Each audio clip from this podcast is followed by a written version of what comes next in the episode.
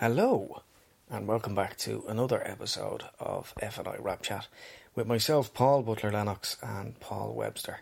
Uh, we do really appreciate all your positive comments during this uh, time, not only in terms of the podcast, but also uh, for our FNI at home events, which we've been running uh, weekly and bi weekly over the last number of weeks of lockdown. So we really appreciate that. Hope you're all keeping well, as well as can be expected. Um, you know, it's all coming to an end now, so uh, stay the course, kind of crack. Uh, we're nearly there, and uh, everybody should be really proud of themselves uh, for this momentous kind of effort in kind of an unprecedented time in history. So, uh, very well done, everyone, um, particularly film and TV people. Um, so, yeah, this week we have uh, a really brave and tremendously talented young actor from Dublin uh, by the name of Aisling Franciosi, um, who, if uh, you've been following kind of international film and TV over the last couple of uh, years, you'll know that uh, she's been kind of making waves abroad uh, in the UK and over in the States. Um, her credits are really impressive. Um, obviously, uh, she was in the fall Game of Thrones, Genius. Um, I know this much is true. The new TV show with Mark Ruffalo, and mo- most impressively of all is her leading performance in uh, The Nightingale uh, by Jennifer Kent, who directed previously The Babadook. It's a really brave performance um, um, and a really, really uh, important movie to watch. Um, if you haven't had a chance, check it out um, over the next kind of few months. Um, so yeah, we're really excited about that previously, um, uh, check back in on some of our other episodes. Our most recent chat with uh, Lenny Abrahamson, director of Normal People, uh, where he chats all things, uh, all things Joe Duffy uh, and the furor that it caused. So yeah, he also chats about Steve Murray's uh, brilliant parody video as well, which I think we all enjoyed. so yeah, check that out.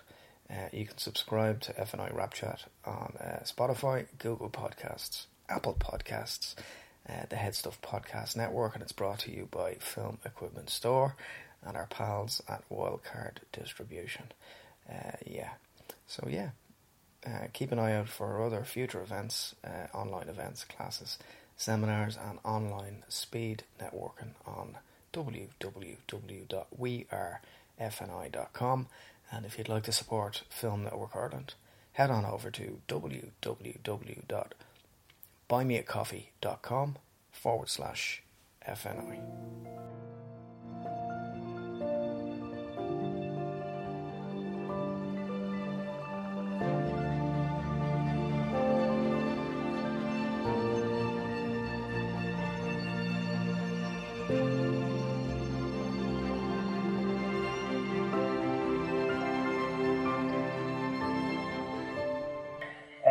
Really lucky today. Joined all the way from New York. Uh, joining us today is uh, Aisling Francesi. Am I saying that correctly? So close. um, Aisling Franciosi. Franciosi. I was working on that for ages. I even I even talked to a mate of mine, an Italian mate of mine from Milan. There, I was like, just, I don't want to fuck this up, and I fucked it up. to be honest, I had a moment of surprise because I'm so used to hearing my first name being butchered that it's nice to hear it actually being pronounced property, which obviously you would know how to do. So that's that's the main. How did they say it in in New York? Aisling. Aisling's the main one. Aisling is a bad one. Um, yeah, there there are quite a few. Ailing, I got a lot of ailing. Yeah, what what ails you? Uh, how's your lockdown going? What's it like in New York? It's I believe it's a different breed of animal over there altogether.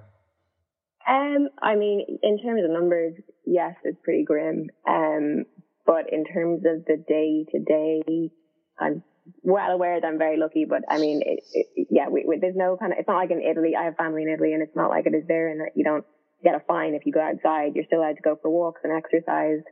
Um, and I think you can have meetings with like people, uh, groups of less than five people at a social, like an acceptable social distance. But, um, so I've just been going for walks and, um, baking loads as everyone else seems to be doing and cooking. Um, yeah. And is there any talk like we're kind of working in phases and stuff? Is there any talk of phases or release or that kind of thing? Yeah, Governor Cuomo said that there were going to be some, I think, three parts of the state that were going to be able to slowly open back up, but I highly doubt that Manhattan or New York City is going to be one of those areas included because it's, you know, New York City is one of the worst hit parts of the state. So, um, yeah, I'm, I'm keeping my expectations low. That's the way I think is the best way to go about it.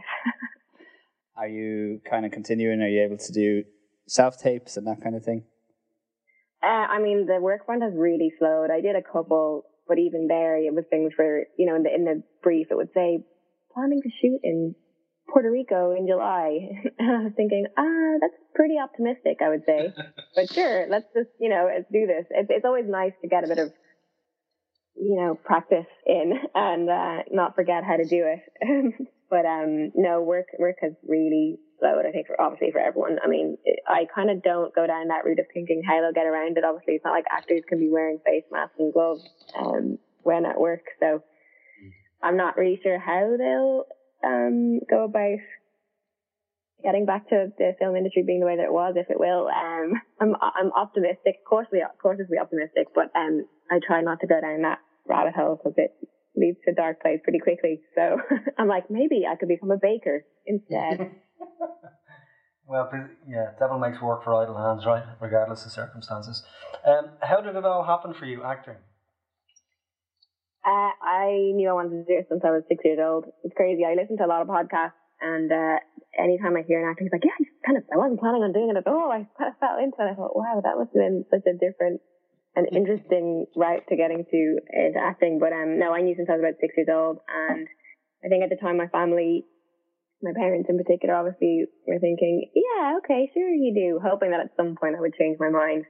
Um, but I didn't. But I, I was I did like school, um, and I was pretty academic. So, um, my parents just asked me to get the best leaving cert that I could, so I could have a backup and to like do a degree first.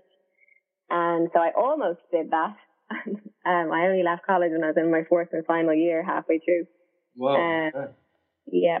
Uh, so kind of when I was late, basically any choice I made in school was to facilitate having, getting the best leaving cert I could because I definitely knew that I wanted to give acting a shot. And then um, I said, okay, if I go to college, the agreement is that if opportunities come up, I'm going to take them because you know it's not it's not that easy to get a chance in acting. So I, I did a Christmas show in the Gate, and then over the next couple of years, kind of juggled that with studies.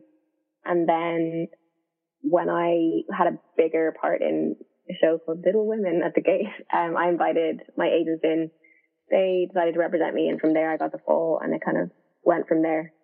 Um, and then, yeah, as I say, my fourth year, I um, was given an ultimatum by my head of department, and I decided to leave.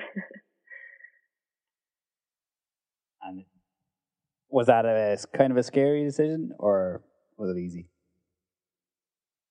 Uh, it was a good early life lesson, I think, for someone uh, who wants to go into this career because it wasn't scary insofar as the job that I was leaving for was a show called Quirke with uh, Gabriel Byrne, and it was you know BBC, one of the lead roles, prime time. So I thought, well, if I'm going to leave college for anything, a good, decent role and a like good quality show is the way to go.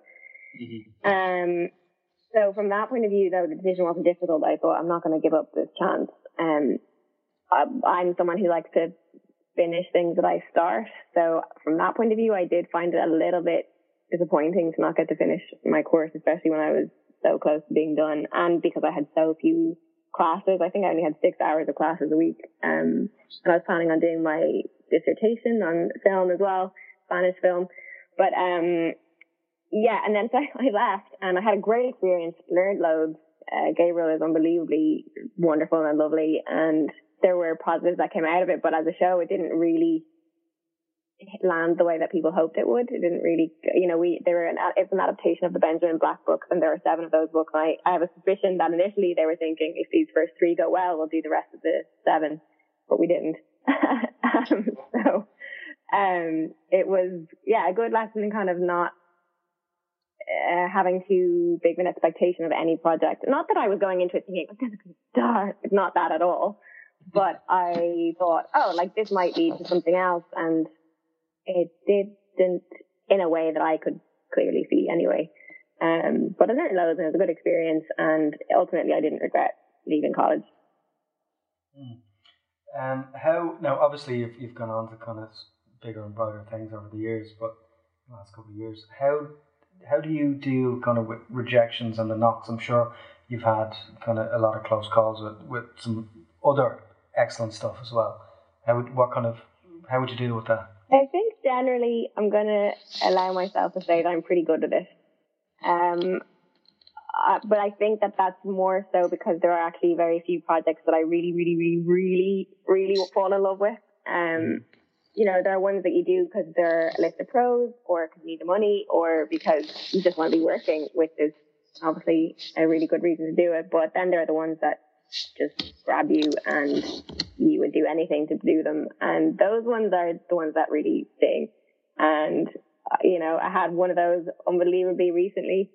And it is, it is tough because even as as much as people say, you know, it's not personal and it, it, it's true and it really is true. And the more that you go through it and the closer you get in every stage and, and the higher level the project, it really comes down to things like it could be that a producer who seems to have more and more power now in making casting decisions, you know, they could have something that they want, even if the director loves you. You know, the director doesn't, um, well, apart from a few, they really don't have all of the say in who gets cast, even if they love you or, you know, it could be that you, you don't have a big Instagram following or whatever it is, or you can't get a film greenlit. Um, so I've had both experiences where I've been that person where I shouldn't be the one getting the role in terms of like getting simple finance, like with the Nightingale. Like I think many, many financiers were like, no, who is this person?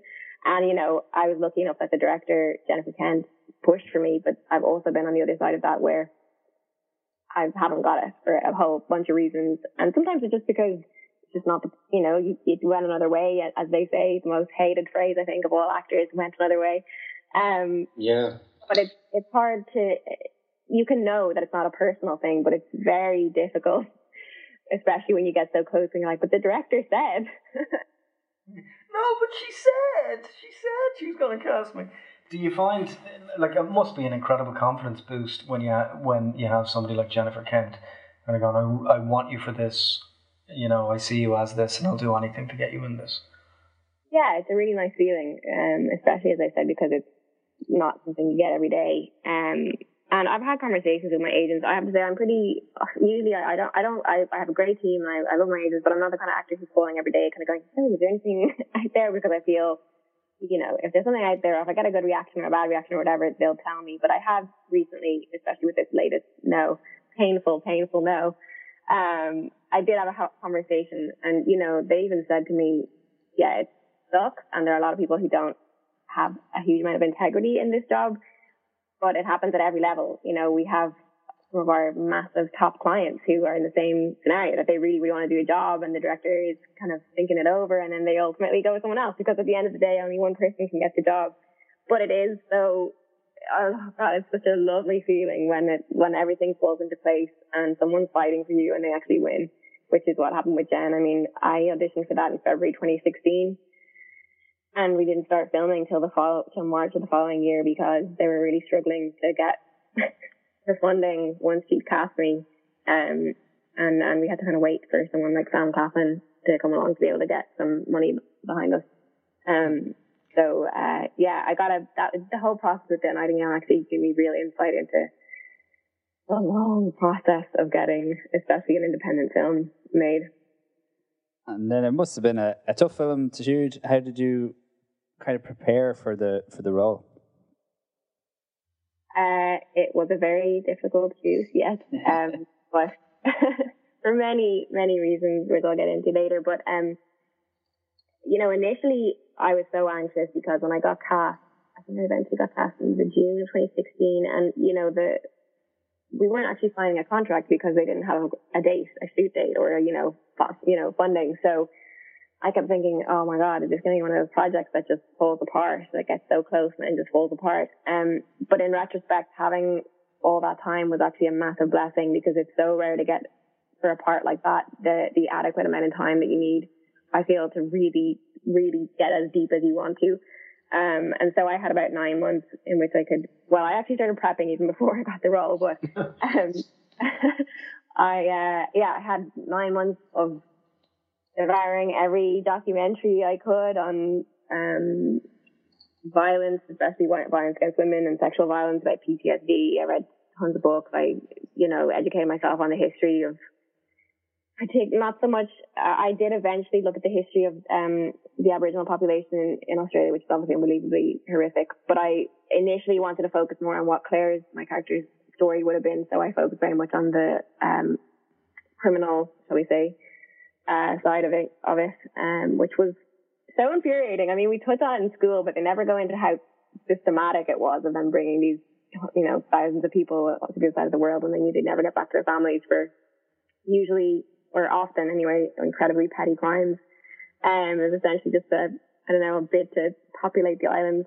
So, uh, yeah, I did loads of research. And then in terms of more practical things, I worked with a clinical psychologist who was working closely with us on the film called Dr. Lane Barrett. She was incredible. She deals with really heavy clinical cases of trauma and stuff and, and domestic abuse and violence. And we had innumerable conversations right down to not just the psychological, but also physical manifestations of what some of some of the victims might go through. Um, they had to learn how to ride a horse because. um, oh, you, you, you lied about that in your CV, did you? No, I actually hadn't. They're like, you ride a horse, and I said no. And they, but you're Irish. like I'm supposed to be roaming around the hills of Ireland on a horse just because I'm Irish. But um, oh, wood chopping, learning how to fire a musket, um, loads of cool stuff. Actually, wood chopping was amazing um, very cathartic. Really? Uh, yeah. Um, and then just tons of conversations with Jen, which meant that when we were actually ready to shoot, Jen and I were on the same page, like almost all the time. And so, yeah, that, so that was all the pre stuff. And then I kind of did a lot of, I did a lot of boxing as well because Jen wanted me to have something that grounded me physically. Um, it had to look like this woman could survive well with the help of a tracker, otherwise she definitely wouldn't have, but like at least have been tough enough to get through the bush with him. Um, and, uh, yeah, and then it was just basically one amazing but grueling slog. what kind of time were you talking in terms of how much time did you have to prep? Uh, I had about nine months to prep. Okay. okay. Um, uh, in terms of learning how to horse ride, that was about two weeks. um, oh wow! Uh, yeah, I had an amazing teacher though. He's like a fourth generation horse ma- film horse master in Australia, and um, and then what we I was down there for six months um because it was a fifty four day shoot, um fifty two of those were on location, and but but Jennifer wanted me to go down earlier because we were also getting Baykali to come down because Baykali incredibly had never acted before. And so she wanted us to really get to know each other and kind of do a lot of workshopy type stuff and um, exercises in which we could, you know, build trust and all that. Um, so that we were again, you know, comfortable enough to know that when I was being horrific to his character, that it was obviously just part of the acting and um, also so that we could have time to hang out and become friends, which we did um, beforehand to add to that relationship in the movie. It was a long time down there. Yeah. And you, with all that research, you must have felt a real responsibility to the character and the story. Yes, which was, I mean, I would have wanted to do that anyway, but one part of the research in particular really made me realize just how much of a responsibility it was when I was in Australia.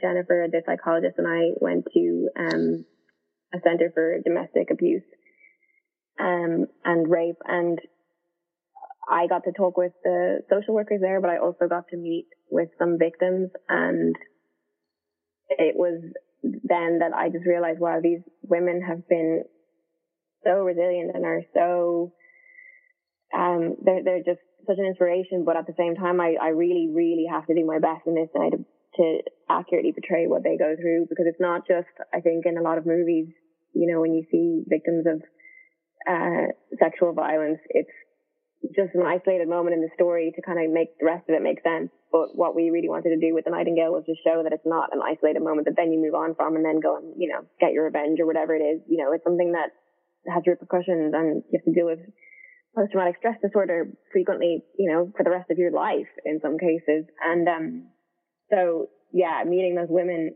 and, and not just actually, not just the women, but I also had crew members share incredible, incredibly private moments of pain with me in certain moments to kind of help me with a scene. You know, um, everyone was just so generous, but it did make me feel like I had a huge responsibility to kind of accurately portray what these people go through and how horrific it is and how we can't turn a blind eye, you know, when it's, it's still going on.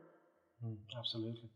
Um, maybe we might move on and kind of talk about some stuff you have coming up. Um, what was it like working with Kathy Bates on Delta? yeah. Um, I'm not sure what's happening with that movie. It was an indie. It was really good fun. Um, Kathy and I only had a, a, one or two scenes together, but she is so lovely. I'm a big, big believer in, you know, I'm always mates with the crew. I love crews. I hate anyone like pretending that they're in some way better than anyone else. So course, yeah, yeah. when I saw her on set, it was just incredible. She knew everyone's name, the boom guy, like um, sound, locations, and she would, when she was leaving, say, bye now, bye, and like using everyone's name and was just so lovely, so professional. But there was a moment where she was talking with the director after having done a really beautiful job in a scene and she was I, I, I just thought to myself, Oh my God, it never ends. Like this feeling as an actor of was that good enough or is that what you wanted or, you know, doubting yourself or mm-hmm. it often comes it often comes up it often comes up on the show about kind of a imposter syndrome and stuff. Do you still like I mean you obviously you're working to a really good standard now um, and you're in really good company. But it, uh, do you have to check yourself every so often and go, "No, I deserve to be here." You know, I, I, I you know, I've worked my socks off. Yeah, it never goes away. To be honest, I will admit that with the Nightingale, because that process was so long and because I knew I had to fight my ass off for that role and like flew myself out to LA on my own dime to like when I hadn't been working for ages, you know, to get the role, I, that, and I, you know, I did a two and a half hour call back with Jen where she put me through the mill. And I just thought, no, you know what? If I, if I don't get this one, I literally did everything I could. And like, I, I know I couldn't have given any more. But when I did get it, then I thought, okay, actually the feeling when you know you could not have given any more and you worked your ass off for months even before getting the role. That was one of the few times where I did think, okay, I actually do, I do deserve this role. Um, which is hard for me to say. I think part because as we we as Irish people hate saying that like we deserve something or we're proud of something or whatever it is. It sounds like we're getting too big for our boots, but that's not really what it was at all. It was just yeah, feeling of if you give literally every drop of everything that you have, it's okay to say I'm at least worthy of the chance to get to prove that I deserved it. And after the film, after we finished filming, again, it was a similar thing. I gave my blood, guts, and tears to that movie um, and so the really nice payoff was that I didn't actually care what anyone thought about it genuinely. And that does not happen with every project. You know, if I'm, if I have moments of doubt about a project or whatever, I might think, oh God, yeah, that, what that person says, I kind of agree with it. And I hate that we didn't fix that or whatever it is. Mm-hmm. But with the Nightingale, I, I was like, I don't care. I actually don't care. If people love it, great. If people hate it, I really don't care. As in, I gave everything I could and I, I'm really proud of it. Like, I'm really proud of the film and that's yeah. not something that you get at the time. But but um yeah, those moments are rare where I think, okay, I I know I gave everything, and I at least deserved to be there. I don't necessarily know that I did like an amazing job, but I I, I deserve to be there. But most of the time, it's oh my god, what if what if all those were just flukes, and what if what if they find me out?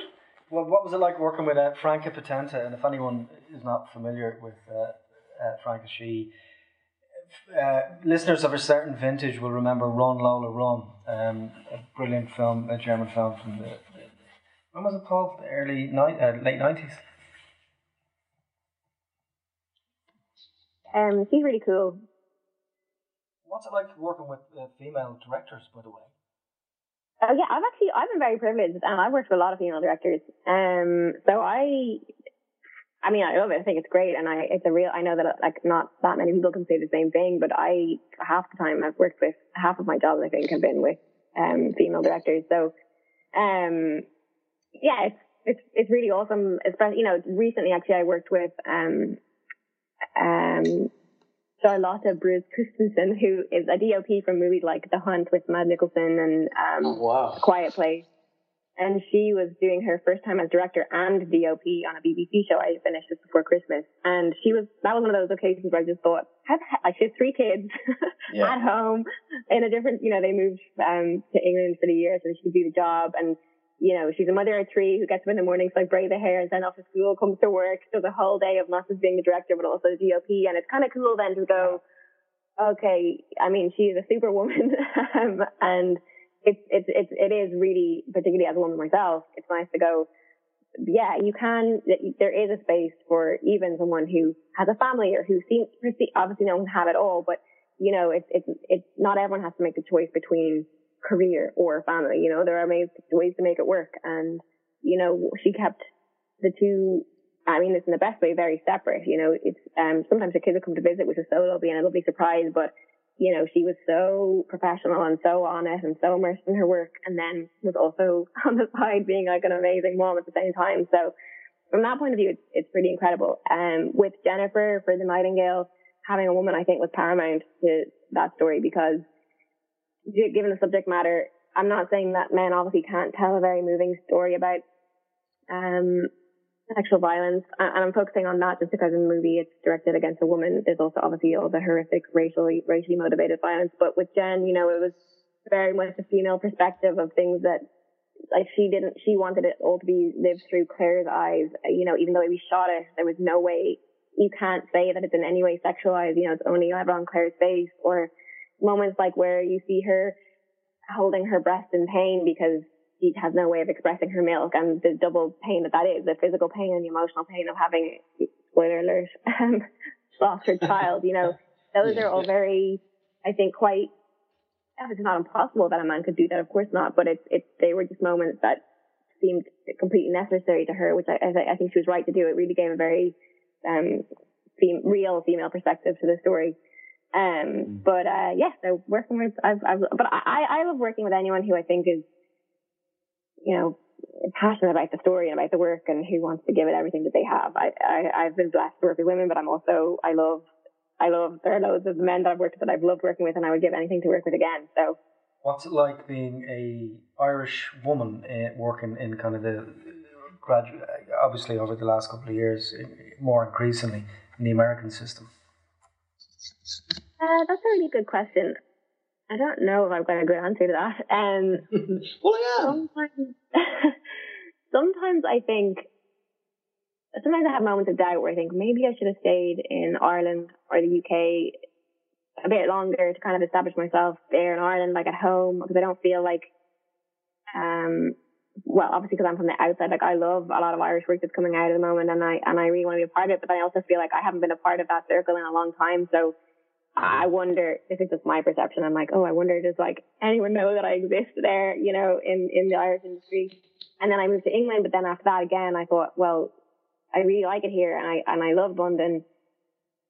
Uh, but now I want to try the States. So I, I don't, I feel like I'm just a bit of a wanderer, not, not being Irish necessarily, but I mean, obviously I'm very proud of being Irish, but I, I've kind of constantly, um, tried to, this is going to sound bad, but I don't mean in a bad way, not distance myself from being Irish, but it used to bother me when at first in the UK, it would seem like they would only be willing to ca- cast you as the Irish part in the show yeah. or whatever it was, or audition you for like the Irish actor. And you think, you've got a person from Manchester doing an RP accent. Like that's as ba- about as different as me doing, you know, it's, it's the same as me from Ireland doing an RP accent. Like that, I don't see why I can't put on an accent and be conceivably another character, you know, just because I'm Irish.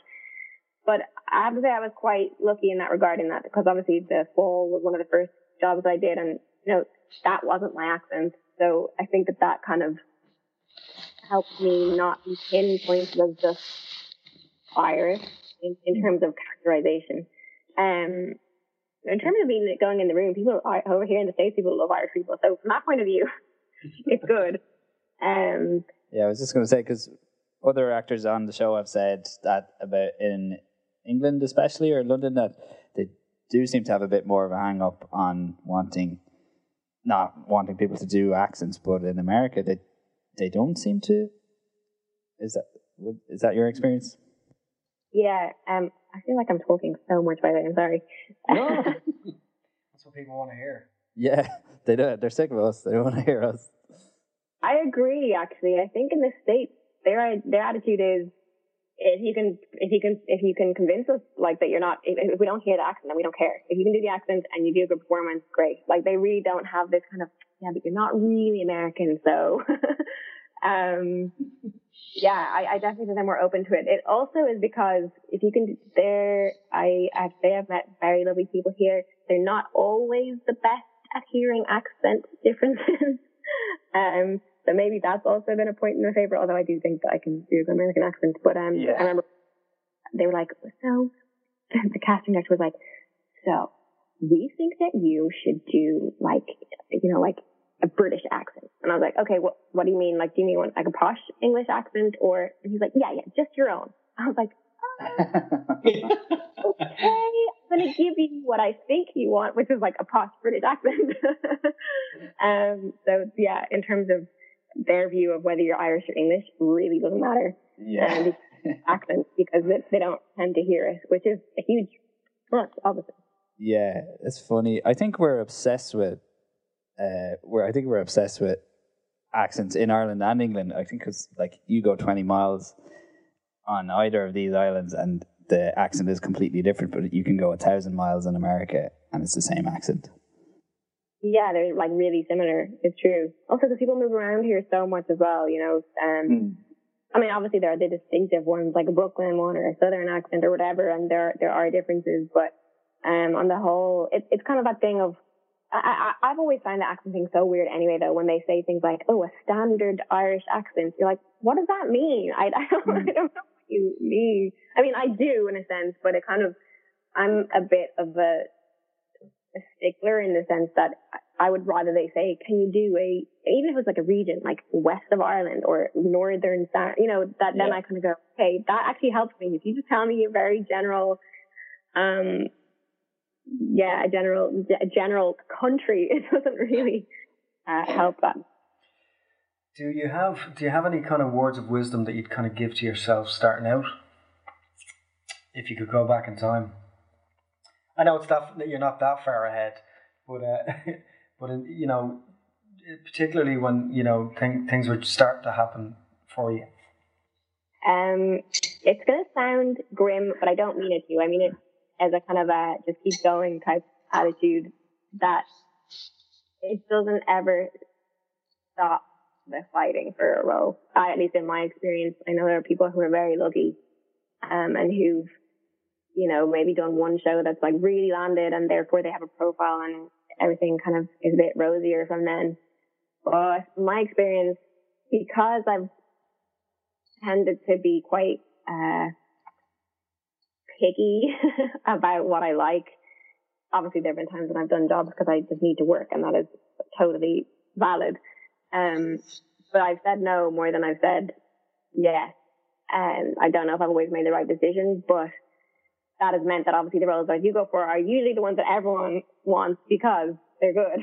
And so yeah, that just just because it seems like it's a one long fight that there are moments where you kind of get a win on your side. Um, and that, as you said, the doubting thing, it, it doesn't go away and that's okay because I think if you stop doubting yourself, not doubting like whether you can do it, but doubting uh, whether your performance is up to scratch, I think leads you down a path to kind of, you know, not striving to be better every time you work. I guess it's is it a case of kind of you know you just want to look back on your body of work and be be proud of it.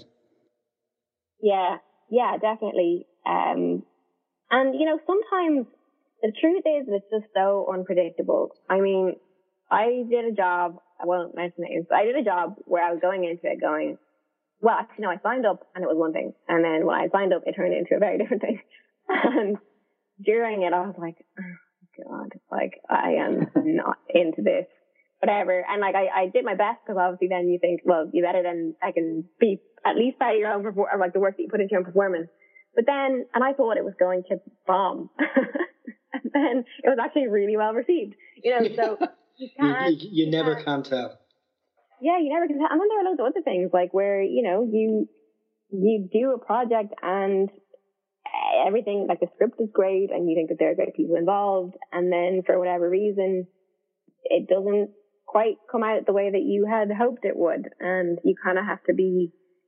Well, I'm working on being okay with those aspects of the job, or even as I said, the one that I learned early on with um with course, you know, that you can go into something and think that it might have a certain effect on your career afterwards, and that's not necessarily always the case. I mean, I'm so thrilled that I, I mean the best job I've, I've been a part of so far has undoubtedly been the Nightingale, and it's one of those jobs that will be.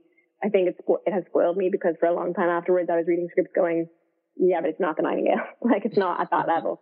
But at the same time, you know, a lot of people find that movie so heavy going that they it was it was it was an openly hard sell. I mean, it, it was hard to sell that film because for obvious reasons.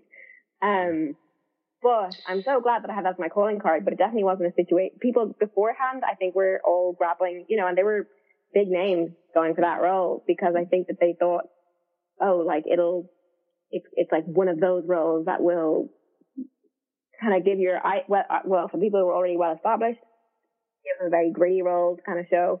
And for people who weren't, it was like, oh, this will really kind of put me out there. And in, in a way, it did, but not to the extent that I think, you know, say maybe certain people in my family, because Jan obviously had a huge following from the Babadook or whatever. So I think people thought, oh, like it'll be a hit like the Babadook, but yeah. it's not the same kind of material. And so, yeah, I, I think it's it, surely it's I think it's going to be one of those movies that over the years grows and it'll be like a, like a massive staple in anybody's career that were involved in it. Insofar as it'll open so many doors, you know, in a straw dog's way or in a, you know, a, a, like a, a, really solid genre piece. I think it'll it'll it'll stand the test of time. I know that. I mean, it, you know, it didn't. The, the public, shall we say, the pub, the general public. I mean, I think most people wouldn't have a clue who I am or whatever. But from an industry point of view, I'm I'm delighted that I was able to. You know, I have I have something now that I can send to people if they think, oh, but can she carry a movie as a lead per, as like a lead actress or whatever, and you can send the film and let them decide for themselves. You know, that that's a huge a huge thing to have, and obviously having Jennifer Kent's name on my CV is a is a huge thing to have. So my point wasn't that it, it hasn't, you know, in a certain way. Obviously, it's it's a part of the fact that I would have just done it anyway. I remember that before they signed the contract, I was like, just tell them I'll do it for free if that's the issue. um, I, I just wanted to do it because I, I don't know, something about the story and Jen compelled me to want to do it. But uh, there have certainly been benefits, but on a scale that wouldn't necessarily be as um, obvious from the outside, if that makes sense. And um, so, yeah, I think always being aware that like you just connect, you never can tell. Yeah. Uh, so, can you tell us what is happening on the horizon without breaking any contractual obligations that you have? Um, in terms of actual work. Well, there's nothing happening right now. yeah, and also just lost out on that.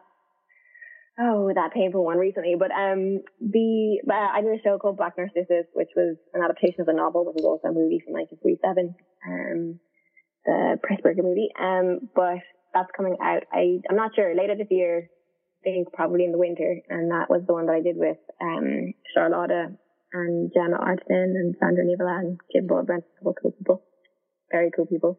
Um, and that was, that was really, really good fun. We went to the Himalayas. It's set in the 1930s. We're a bunch of nuns.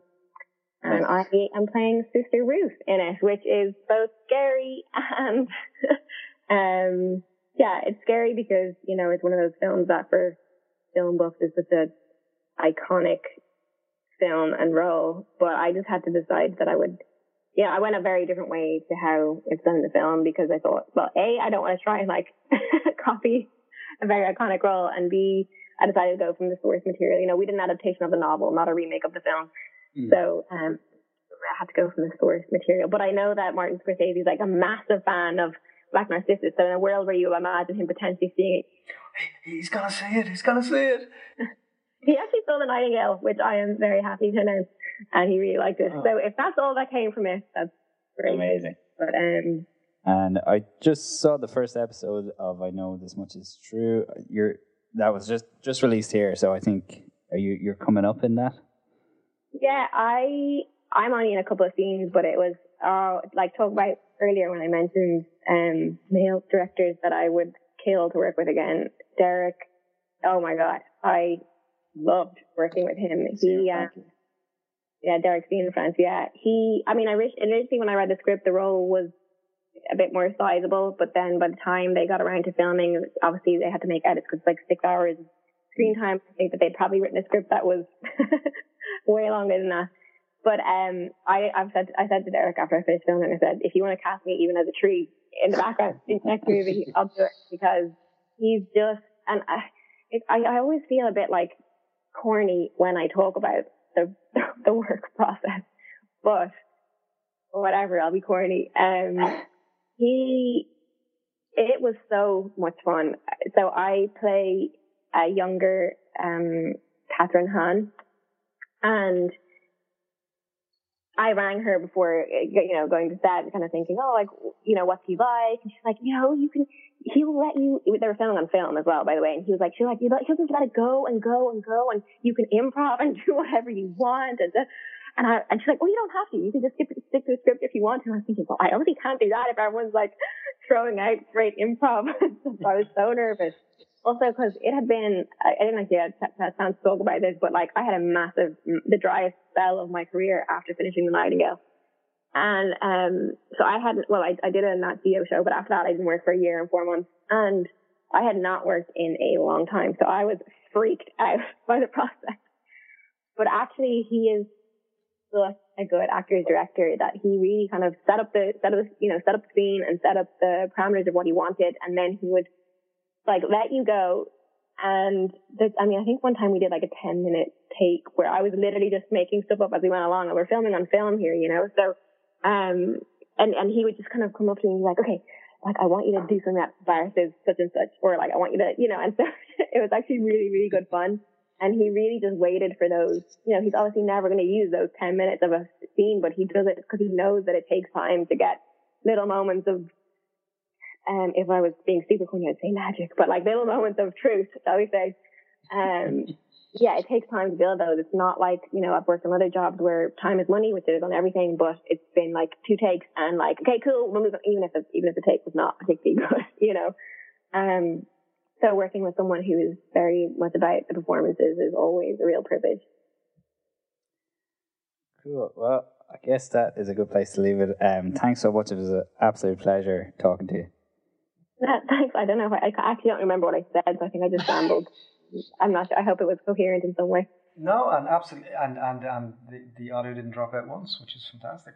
Um, oh, yeah, yeah. Thanks so much. It's uh, it's number one. It's great to see a you know a um, young female actor doing so really well as well. So we wanted to uh, kind of send that message back down to everybody else, kind of starting out as well. So it's really gratefully. Uh, Appreciate it. Thanks so much. Very, you're very good.